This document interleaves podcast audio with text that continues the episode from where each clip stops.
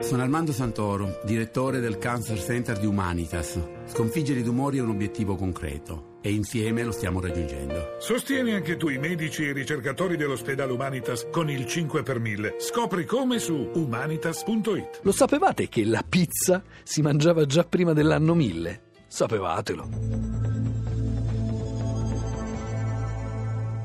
La parola pizza compare già in molti testi scritti in latino medievale. Il più antico di questi è un contratto per l'affitto di un mulino sul fiume Garigliano, contratto risalente all'anno 997 e conservato fino ad oggi nell'archivio della cattedrale di Gaeta.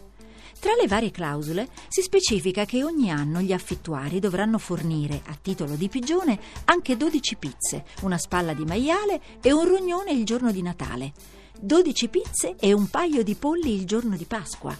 Duodecim pizze, il testo recita proprio così. Ma cosa si intendesse all'epoca per pizza è impossibile saperlo. Tantissimi sono i diversi significati che nei secoli la parola ha assunto nelle diverse tradizioni gastronomiche italiane. Basti pensare che nel celeberrimo ricettario dell'Artusi, la scienza in cucina e l'arte di mangiar bene, la pizza alla napoletana è un dolce con crema di ricotta e mandorle tritate. La prima segnalazione in un dizionario italiano della pizza come la intendiamo noi risale al dizionario moderno del Panzini 1905.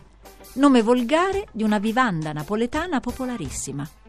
Popolarissima però ancora solo a Napoli. I primi tentativi di farla conoscere nel resto d'Italia infatti erano stati piuttosto sfortunati. Racconta Matilde Serao nel 1884. Un giorno un industriale napoletano ebbe un'idea. Sapendo che la pizza è una delle adorazioni cucinarie napoletane, sapendo che la colonia napoletana in Roma è larghissima, pensò di aprire una pizzeria in Roma. Sulle prime la folla vi accorse, poi andò scemando. La pizza, tolta al suo ambiente napoletano, pareva una stonatura e rappresentava una indigestione.